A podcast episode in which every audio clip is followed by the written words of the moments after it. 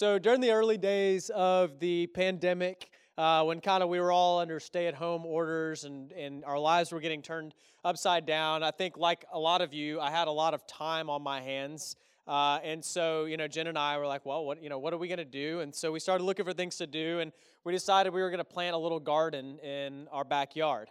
Uh, so, you know, we were like, how hard could it be, right? Just plant a garden. We'll, we'll plant some vegetables and some fruit or whatever, and it'll grow, and then we'll have it in a couple months. It'll be great. Uh, and so I don't know if you guys know this, but here's a little bit of free expert advice. Uh, when you plant a garden, the goal is that your plants would bear fruit. All right? So I, that's free. Uh, if you want any more, I'm going to have to charge. Okay. So if you plant tomatoes, if you plant a tomato plant, then you want the plant to produce tomatoes, right? Like that's the goal there's something satisfying about planting a garden and having a nice big harvest a few months later, right? Like just have it like, man, you see the fruit of your labor. That's where we get that term, the fruit of our labor. So we work, we put our hands in the dirt, we water it, and then it grows, and then we get to enjoy the fruit of our labor. Um, and it brings joy to us, right? It brings joy to the gardener whenever his crops produce fruit. So, um, you know, we we set out to do that. We were hoping for a big harvest, but our little garden did not meet our expectations. Uh, it was pretty pathetic, to be honest with you. Um, our strawberry plants produced a couple of deformed strawberries uh, that the bugs mostly ate, anyways. Um, and the same with our tomato uh, plant. I think maybe there was one tomato that came out of that or something, and the bugs ate the rest of it, or the squirrels, or something like that. Uh, our most prolific crop was actually cilantro uh, which I did happen to use quite a bit as I cooked. That was another thing I did a lot. I learned, uh, taught myself how to cook, uh, and so I was able to use cilantro. Um, but I think a monkey could probably grow cilantro. That was really easy. It's just like you just put it in the ground and it just grows. And um, in fact, we we even found a way to mess that up because we let it go to seed, which you're not supposed to do. And then there was cilantro everywhere. Um, so boy, it was a mess. So we're probably not going to be gardening again this year. Uh, our our garden experiment did not bring us much delight, but it was an amusing distraction. It was something to do uh, during the pandemic. Um, so in John 15, in this morning's text, we're going to learn that, that God is a gardener too. Uh, he has planted a vine, and he is highly interested in the branches of that vine bearing lots of fruit. So we're going to read John 15, uh, verses 1 to 17, and then I'm going to pray, and then we'll jump into the passage. So, John, if uh, hopefully if you've got your Bible, you've got a Bible. If you don't, there's Bibles on the pew backs in front of you. John is the fourth book in the New Testament. So, Matthew, Mark, Luke, and then John. And then Acts is right after John. So, if you want to turn to John 15, I'm going to start in verse 1, and the words will be on the screen behind me as well. Here's what God's word says I am the true vine, and my Father is the vine dresser. Every branch in me that does not bear fruit, he takes away. And every branch that does bear fruit, he prunes, that it may bear more fruit. Already you are clean because of the word that I have spoken to you. Abide in me, and I in you. As the branch cannot bear fruit by itself unless it abides in the vine, neither can you unless you abide in me. I am the vine, you are the branches. Whoever abides in me and I in him, he it is that bears much fruit for apart from me, you can do nothing. If anyone does not abide in me, he is thrown away like a branch and withers, and the branches are gathered, thrown into the fire, and burned. If you abide in me and my words abide in you, ask whatever you wish, and it will be done for you. By this my Father is glorified, that you bear much fruit and so prove to be my disciples. As the Father has loved me, so have I loved you. Abide in my love. If you keep my commandments, you will abide in my love, just as I have kept my Father's commandments and abide in his love. These things I've spoken to you, that my joy may be in you, and that your joy may be full. And this is my commandment that you love one another as I have loved you. Greater love has no one than this, that someone lay down his life for his friends. You are my friends if you do what I command you. No longer do I call you servants, for the servant does not know what his master is doing. But I have called you friends, for all that I have heard from my Father I have made known to you. You did not choose me, But I chose you and appointed you that you should go and bear fruit, and that your fruit should abide, so that whatever you ask the Father in my name, he may give it to you. These things I command you, so that you will love one another. Let's pray. God, I thank you so much for your word. Lord, I pray that you would teach us through your word. Holy Spirit, help us to understand the word of God this morning, and to apply it to our lives. God, I pray that you would humble us and that we would each, um, God, hear what you have to say to us, that we would receive with meekness the implanted word which is able to save our souls. God, I pray that you would build up your church, build up your people. Lord, help us to see that there is nothing better than Jesus this morning, so that the result would be that our hearts would treasure Jesus and abide in Jesus. I pray that that would be the sole desire of our hearts, that we would abide in you, Jesus, that we would come to see and to know that there is life in no other name except for Jesus. I pray for those that are not trusting in Jesus, for those who have never abided in the true vine, that today would be the day of salvation, that today you would open eyes and show those who don't know you, Lord, that you are the only way, truth, and life. That there that apart from you we can do nothing. We cannot produce the fruit of righteousness that's required to please god apart from you. It's only in you that we can do that. God i pray that you would open eyes and show us that and encourage your people encourage your church god. Lord please meet with us this morning. We pray this in jesus name. Amen all right so uh, this passage is is really broken up into two parts so, verses 1 to 6 describes the metaphor of the vine dresser and the vine and the branches. And then verses 7 through 17 detail the, the how and the why of abiding. Uh, so, verses 1 to 6 talk about the necessity of the branches abiding in the vine, and then verses 7 to 17 talk about the how and the why. So, what I want us to do is look first at verses 1 to 6 to gain a solid understanding of what Jesus is teaching here. Um, and then we're going to look at the method of abiding and the effects of abiding. Um, so that's kind of the direction we're going this morning. Um, the gist of the metaphor in verses 1 to 6 is that the branches must abide in the vine to bear the fruit that is pleasing to the vine dresser. Okay? That's pretty, that's the simplest way I could describe what Jesus is saying there. Verse 1 explains that God is the vine dresser or the gardener all right? And like any gardener, the Father wants his vine to bear lots of fruit. And uh, we are the branches, and God wants us to bear fruit. And the fruit that God wants us to bear is the fruit of righteousness, it's godliness, Christlikeness. And Jesus is the true vine that sustains the life of the branches. It's by being connected to Him that we bear this fruit.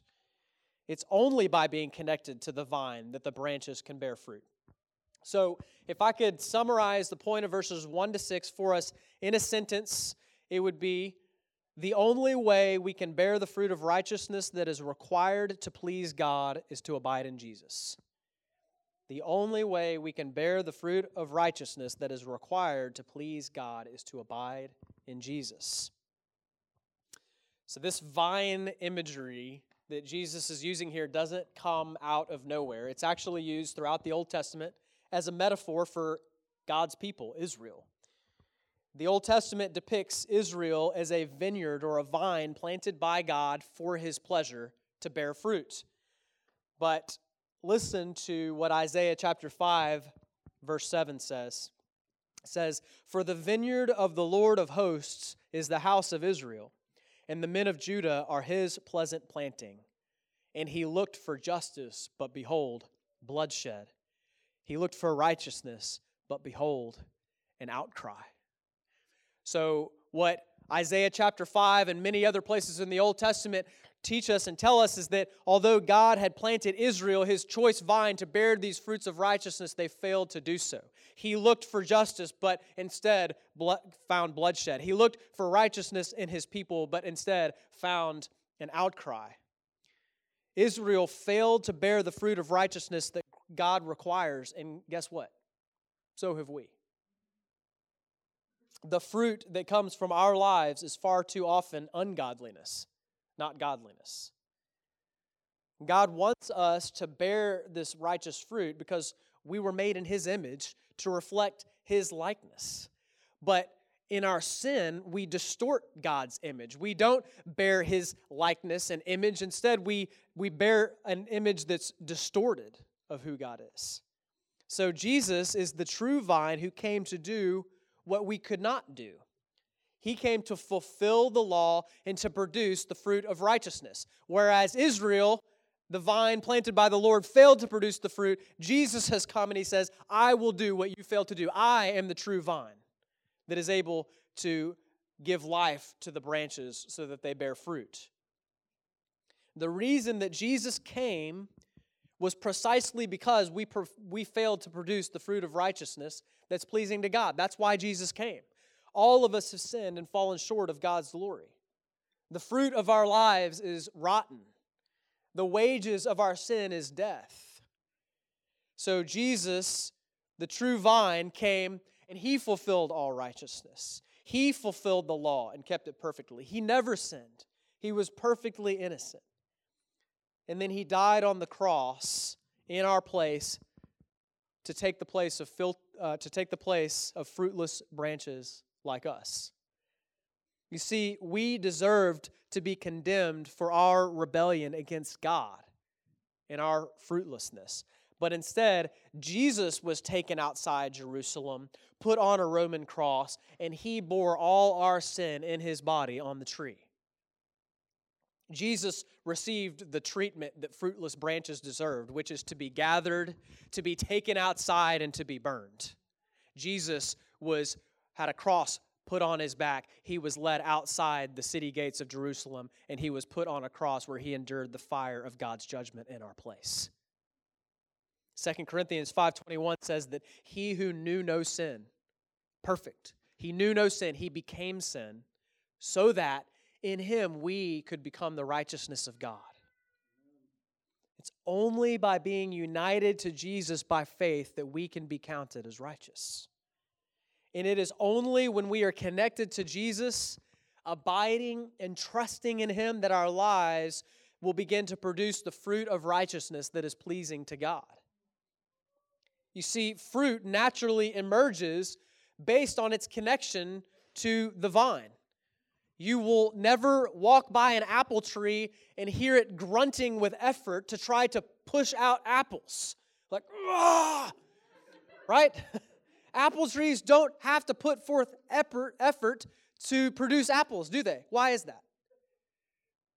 Because that's what they do.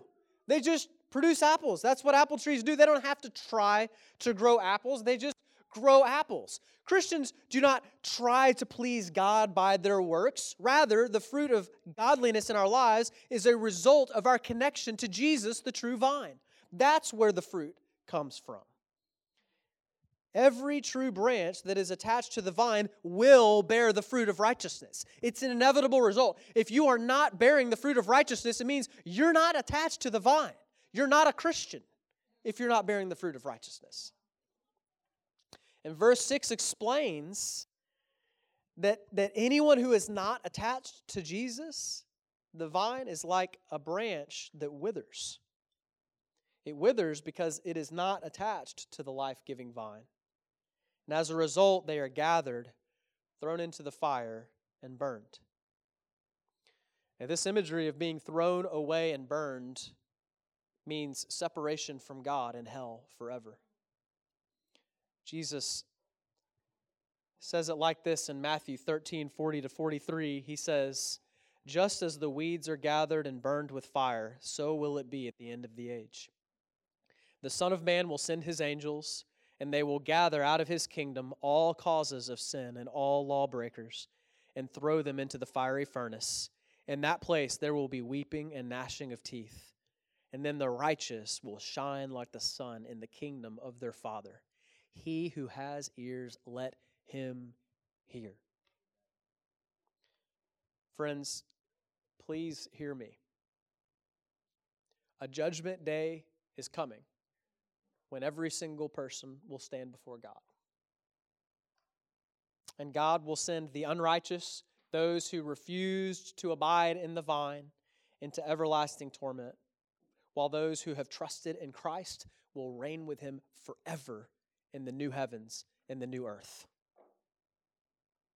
Please do not trust in yourself for salvation. Do not say, I can produce these good works on my own. I'll be able to do enough to please God on Judgment Day. You cannot. If you are not attached to the vine, you will wither, and you will be found wanting on Judgment Day. Don't put this off. Don't say, Well, I'll just deal with this later. I've got time. You don't know if you have time. We don't know how much time we have. This may be your last chance to repent and to trust in Christ. Why would you gamble away your eternity? Why would you roll the dice on that?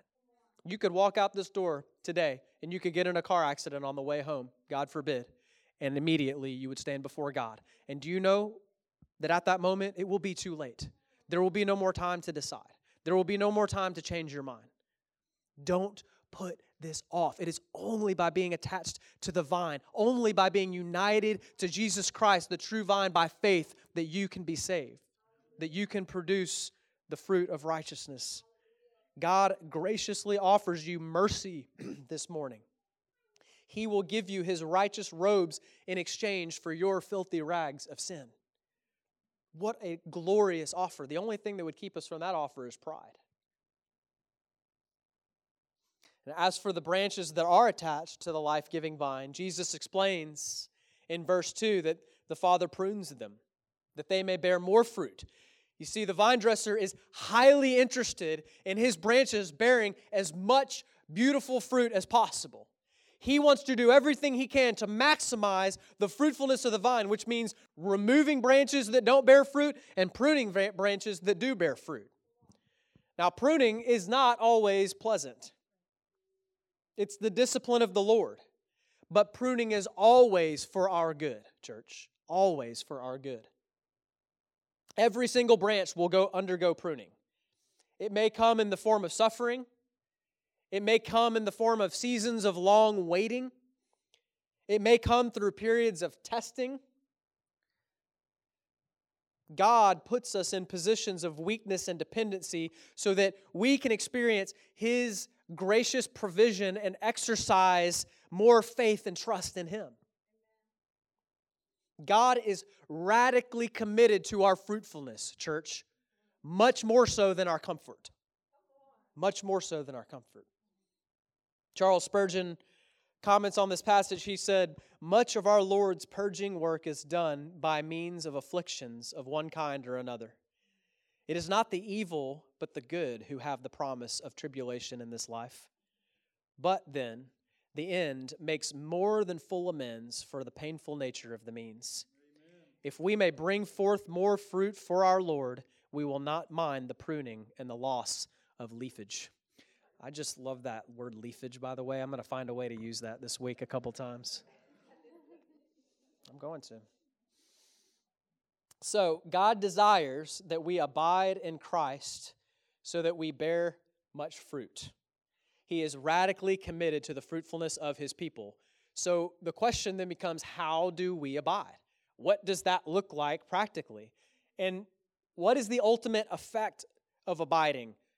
Why is God so radically committed to our fruit bearing? Like, why is He so intent on the branches bearing maximum fruit? So, those are the two questions I want to answer for the rest of our time, and I think the answer may surprise you on that second question. Let's talk about how we abide, the method for abiding. Uh, the first, uh, the first thing I'll point out from the passage is I think we need to know God's heart. We need to know God's heart. Look at verse 9. And I want you to I want you to, to read this verse slowly and really turn it over in your mind and think about what it's saying.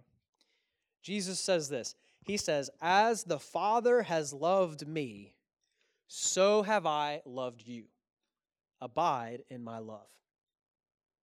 As the Father has loved me, in the same way, so have I loved you. Abide in my love. So, God initiates a relationship with us because of his steadfast love. No one could abide in Jesus unless God first loved them. Jesus says here that He loves us. If you're a Christian, He loves you in the same way that the Father loves the Son. Now, the implications of that are massive. Let's think for a moment. How does the Father love the Son? Well, the Father's love for the Son has no beginning. God is triune, three in one Father, Son, Holy Spirit. There has never been a time when the Father and the Son have not been in a perfect union of love. Never. From eternity past, the Father and the Son have perfectly loved one another. The Father has loved the Son with no beginning, and Jesus has loved us in the same way. Ephesians 1 4 and 5 says that He chose us in Christ before the foundation of the world. In love, He predestined us for adoption as sons. Later on in verse 16, Jesus will say in this passage, You did not choose me, but I chose you and appointed you that you should go and bear fruit, that your fruit should abide. So, if you are a Christian, it is because from eternity past, God chose to set His electing love on you. That's the reason you're a Christian. He has loved you in the same way the Father loved the Son. Well, how else has the Father loved the Son? He's, he's loved, his love for the Son has no beginning, but his love for the Son also has no end. The Father and the Son will always exist in perfect union. Nothing can tear them apart. Were the Trinity to be ripped asunder, God would cease to be God. The Trinity cannot be torn apart. The Father and the Son can never be separated. They never will. They will always exist in perfect, loving unity. And in the same way, Jesus says, Whoever comes to me, I will never cast out. Never. Romans 8 35 through 37 says it like this It says, Who shall separate us from the love of Christ? Shall tribulation or distress or persecution or famine or nakedness or danger or sword? No. In all these things we are more than conquerors through him who loved us. Church, there will never be a time where God will stop loving his people. Ever. He cannot because he is faithful to his covenant to love us forever. We cannot give him a reason to stop loving us because Jesus bore all our sin on the cross. It's already been paid for, past, present, and future. There's nothing you can do to make God stop loving you if you are in Christ. So, his love for you has no beginning, and his love for you has no end. The Father's love for the Son has no beginning, it has no end, but it also is without measure. The Father's love for the Son is without measure. God is love. He is a per, his love is a perfect and a holy love. All of God's attributes are perfect. They cannot be improved upon, okay? That's what it means for God to be God. He can't be improved. God cannot, He's not becoming anything, He's not growing. God is perfect in all of His being. He says, I am who I am. So He is the absolute standard of righteousness and goodness and beauty and love. God's love is absolute perfection without any shadow or speck of taintedness. And Christ that's the kind of love that the Father loves the Son with. And Jesus says, That's the same love with which I have loved you. Jesus loves us with the same perfect, matchless love with which the Father loves the Son. Psalm 103 11 says, As high as the heavens are above the earth, so great is his steadfast love toward those who fear him.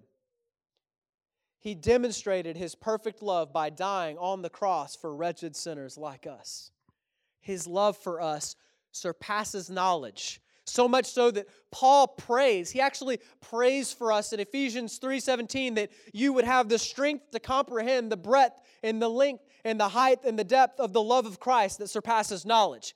He says god's love is so matchless. It's so glorious. It's so great that you can't you don't even have the strength to comprehend it without god's help.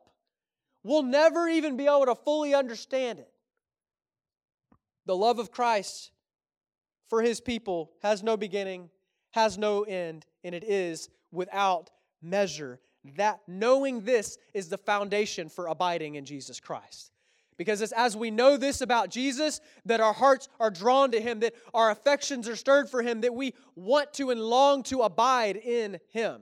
It's His love is the initiator in this relationship. He's the initiator. Look at verse 10 with me. As we think about, well, how do we abide practically? What does it mean to abide? Jesus tells us, He says, If you keep my commandments, you will abide in my love just as I have kept my Father's commandments and abide in his love. So Jesus says that the way to abide in his love is to keep his commandments, just as he says, I have kept my Father's commandments and abide in his love. So, how did Jesus keep his Father's commandments? Again, not by compulsion, not to earn his love. He already had the love of the Father from all eternity. Jesus didn't need to earn the Father's love. The Father already loved the Son from eternity past. Jesus abided in the Father by obeying, his, by obeying him out of love for the Father, out of a position of already having received the Father's love. And he says, That's the same way you are to abide in me. It's out of a position of having already see, received the love of God. It's from an assurance of God's love. So we abide by knowing God's heart, we abide by obeying God's commands. But again, we obey God's commands by knowing God's heart. These are all linked. So Jesus isn't saying here, if you want me to love you, then you need to obey. He's saying, if you love me, you demonstrate it through obedience. God's love for us is the foundation for our obedience. Our obedience demonstrates that we understand truly how God has loved us. But what commands is Jesus talking about here when he says, You will obey my commands? Well, I think all of them. but specifically here, he has in mind the great commandments that the great commandment that sums up all the other commands. Look at verse 12. Jesus says, This is my commandment, that you love one another as I have loved you. In other words, you lay your life down for him and for one another just as he has laid your life his life down for you. That's what he's saying in verse 12. Love one another in the same way that I have loved you. Look at verses 13 and 14. He goes on. He says, Greater love has no one than this, that someone lay down his life for his friends. You are my friends if you do what I command you. So, Jesus, what's Jesus saying here? He's, he's saying, I'm about to demonstrate for you this greatest of all love. I'm going to lay down my life for you, my friends. And I'm calling you to go now in turn and to lay your life down for one another. Jesus is showing his disciples what it means to be a disciple. It means to follow him to the cross. It's the fruit of a life that lays self down for others. God wants the same type of love with which He's loved us to be put on display in our relationships with other people. I'm going to say that again. God wants the same type of love with which He's loved us to be put on display in our relationships with other people. 1 John 2 6 says it like this He says, Whoever says he abides in him ought to walk in the same way that he walked. Let me ask you is this sacrificial Calvary love on display in your life and in your relationships? Is it on display in your relationship with your spouse? Is it on display in your relationship with your children?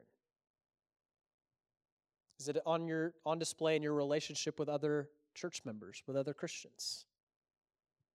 Is it on display even with your enemies, with those who persecute you, with those who annoy you, with those who stress you out? There are many people in our country and in our city who claim to follow Jesus, but they don't. This sacrificial love is not on display in their lives. And if you are a follower of Jesus, but you are not walking in the light of his commands, chiefly the command to love one another as I have loved you, then 1 John 1 7 says that you're a liar and the truth is not in you. If you truly know the love of Christ, you cannot help but obey and love in the same way that he has loved us. That doesn't mean we will love perfectly like him, but it does mean that the general pattern of our lives will be in alignment with his commands, okay? So, is your life in an alignment with God's word? Galatians 5 describes the fruit of the Spirit love, joy, peace, patience, kindness, goodness, gentleness, faithfulness, self-control. Those are the that's the kind of fruit that comes out of a life of someone who's abiding in the vine. And these fruits ought to be present in increasing measure in those who abide in Jesus. Not perfectly. Lord knows I don't have all of those coming out of my life perfectly. I have to pray daily for more self control, for example. I have to pray daily for more gentleness because sometimes I have a tendency to be harsh and to be, you know, just not patient with others. And so I pray for these things in my life. But they ought to be present in an increasing measure in the lives of believers. They ought to be visible in your relationships with other people, especially with those closest to you in your home. If you are a Christian desiring to grow in these things, the good news is that God doesn't leave us to do so in our own strength. Not only does God initiate an abiding relationship with us, but He actually also sustains it. And one of the primary ways that God sustains it is with the gift of prayer. This is the third, uh, the method of abiding. The third way we abide is that we pray the will of God. We see this in, in verse 7. Jesus says, If you abide in me and my words abide in you, ask whatever you wish and it will be done for you. So, this is not a blanket promise to ask God for a Lamborghini and He'll give it to you. This is coming in the context of fruit bearing. Jesus is talking about, you know, He's telling us to bear fruit, and then He says, if you need help bearing fruit, which you will, then ask God and He will help you. He will give you what you need to help you bear the fruit that He's calling you to bear. We can confirm this because Jesus restates it more explicitly in verse 16. In verse 16, he says, I chose you and appointed you that you should go and bear fruit, and that your fruit should abide, so that whatever you ask the Father in my name, he may give it to you. So, this promise that God will give us what we ask for in prayer is related to Jesus' exhortation that we ought to bear the fruit of righteousness in our lives. So God empowers and ensures our fruit bearing. And He has given us the gift of prayer as a means to helping us do so. Don't overlook the close linkage between prayer and the Word of God as well, by the way, here. Jesus says, If my words abide in you, ask whatever you wish, so to pray the will of God, we must know the will of God. We must know God's word. Colossians 3:16 says, "Let the word of Christ dwell in you richly." As God's word abides in you and as you pray in accord- in accordance with his word, Jesus promises that he will do it. How do I know the will of God in my life? Read your Bible. Know God's word and pray in accordance with God's word. And that's how you'll know that you are praying according to God's will, and that's how the promise of John 15, 7 comes into play. Uh, I'll give you an example. Um, so, when I was in the uh, military, I picked up the really bad habit of chewing tobacco, and I did so for over a decade. And several years ago, um, I knew and I was convicted, and I knew I needed to quit. And I had tried to quit before, and it was really, really hard. But I was convicted, and I knew I needed to do it.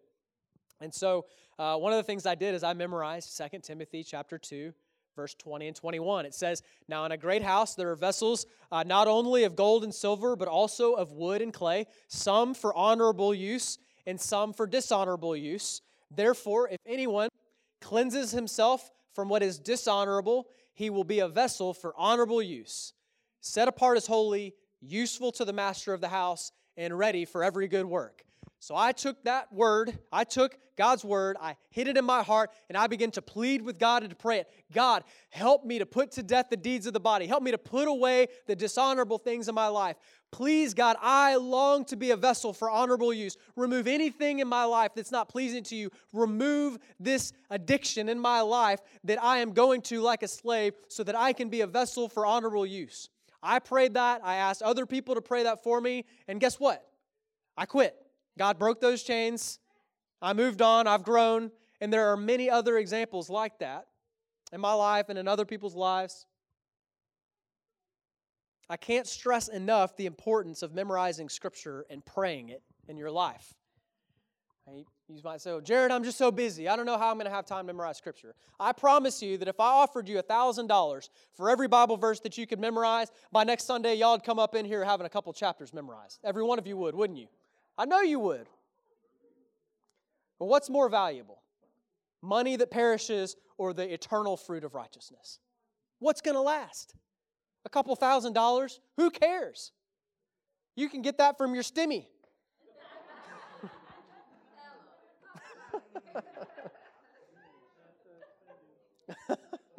I still haven't gotten my stimmy. It's all right. Church, we've been given a precious gift. Let's not waste it. Know God's will so that you can pray God's will. So if you're battling sexual sin, then go to war in prayer. Memorize and meditate on scripture that speaks to it. Ask others to pray with you and for you. If you can't forgive someone who hurt you, go to war in prayer. Look for passages that speak of God's grace towards you. Plead with God in prayer to change your heart. Ask others to pray for you and to pray with you. Go to war against your sin. Memorize God's word. Pray in accordance with his will, and he will help you to bear the fruit of righteousness. He's given us this gift to help us. We can't do it on our own. All right. So, here's how I'd summarize all that we've said so far. From start to finish, God initiates and sustains our abiding relationship with Christ so that we can bear the fruit of righteousness that pleases Him. From start to finish, God initiates and sustains our abiding relationship with Christ so that we can bear the fruit of righteousness that pleases Him. So He initiates it through His electing, gracious love, and He sustains it through His steadfast love through means like the gift of prayer in Jesus' name. So, the last question I want to deal with is why? Why does God do all of this? Why is God so radically committed to our fruit bearing? The short answer is so that we would be trophies of His glorious grace. Look at verse 8. Jesus says, By this my Father is glorified that you bear much fruit and prove to be my disciples. How is God glorified? By us bearing much fruit.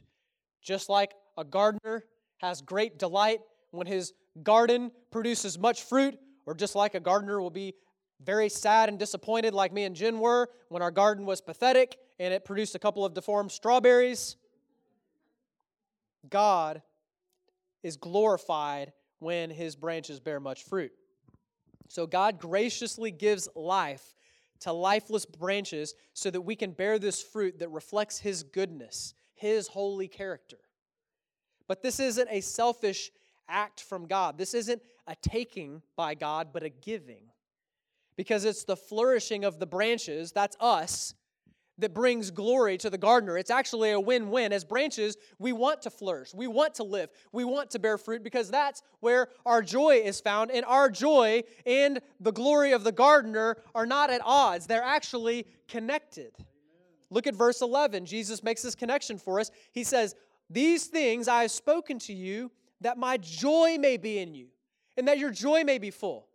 He's not calling us to abide in Christ to take away our joy. He's saying this is what will give you joy, this is what will give you life. God is incentivized to work for the joy of his people because his glory and our joy rise together. Do you, do you see the implications of this? You see, most people think even if they don't think this consciously, I think subconsciously, many of us think I either need to please God or choose to be happy and do what's fun. I can't do both. But it is actually as we bear the fruit of righteousness that we truly flourish. That's where true joy is found. It's in our obedience to God's commands that our lives truly fulfill their purpose. Listen, all this brokenness in the world around us is a result of our decision to rebel against God's commands. God has not given us His commands to restrict us from our ultimate joy. That's the lie of the serpent in the garden. Do you recognize that lie? The serpent promises he can deliver us something better than what Christ can give, but he can't deliver on what he's promising. He convinced Adam and Eve in the garden that God's commands were restrictive and keeping them from true flourishing, from true happiness.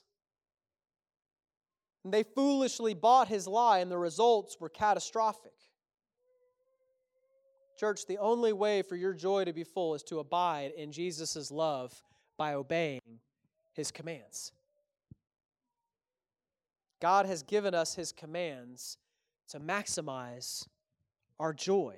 So as we keep them, God is glorified and our joy increases. Take, for example, dating, sex outside of marriage. God has not restricted sex to be between a man and a woman in a monogamous marriage to keep us from true joy and fulfillment.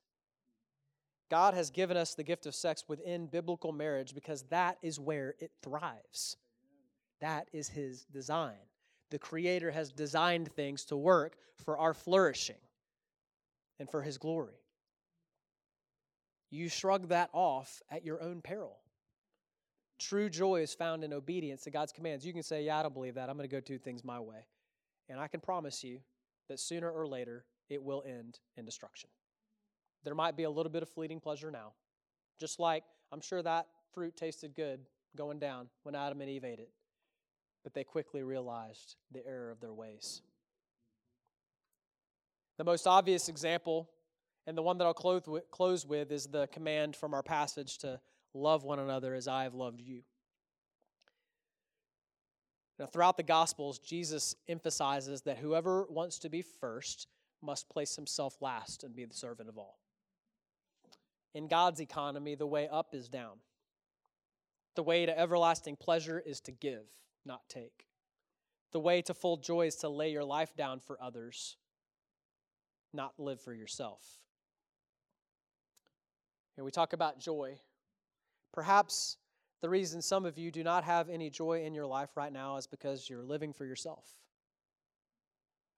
You're so focused on what others should be doing to make your life better, but you're looking in the wrong place. That's not what's going to fix the issue. It's not everybody else all around you who if they if she would just stop doing this, and if he would just start doing that, and if she would just stop nagging me, and if he would just, you know, get his act together, then things could be fine. You're looking in the wrong place. Joy is not found in being served by others, it's found in laying down your life for others. How many marriages would thrive if we would only heed that? If you have little joy, the best thing you can do is to go serve someone else. Jesus says, Abide in me by obeying my command to love one another with sacrificial love. Then your joy will be full. Treasuring Jesus is the key to a sacrificial love because when you understand that all you need is in Christ, you'll be content and you won't feel the need to be served by others. You won't feel the compulsion to be first in line. I've got to be first. I got to be first. I, I need this to make myself happy. When you understand that Jesus is your treasure and that all you need to do is abide in Him and that by abiding in Him, your joy is full, I don't need to be first because I don't need that to be content. I can let others go first. I can serve others. I can let others experience gladness, and I can gladly go last and still be full of joy. You're set free when you find your treasure in Christ. So, God wants us to bear fruit by abiding in Jesus for His glory and our joy. And maybe you're realizing this morning that you've never truly been connected to the vine. When you look at your life, you'd say, I'm not bearing godly fruit in my life. I am not sure that I'm actually a Christian because my life just does not reflect this fruit of righteousness that you're talking about. The good news is that God is glorified in pouring out his grace on undeserving sinners. He loves to do it. He loves taking lifeless branches, grafting them into the vine, and breathing life into them so that they produce glorious fruit for the rest of their lives that brings him great glory and them great joy. He can do that in you today if you'll trust him, if you'll repent of your sin, confess your sin, place your faith and your trust in Jesus, in his death and resurrection on your behalf for the forgiveness of your sins. I urge you to do that today. Don't put that off. Place your faith in Jesus this morning. Come and talk to me. Come talk to Thomas. Talk to Chad. Talk to, to one of us, to Doug, any of us after service, and we'd be glad to talk with you more about how you can do that. I want to close with a time of prayer to give you the chance to maybe make that decision right now. And if you're a believer, I want to encourage you to use this time to take Jesus up on his promise and to ask him to help you bear fruit. So here's what I want you to do. I just want you to pray, Lord Jesus, please help me to bear, bear the fruit of blank in my life this week.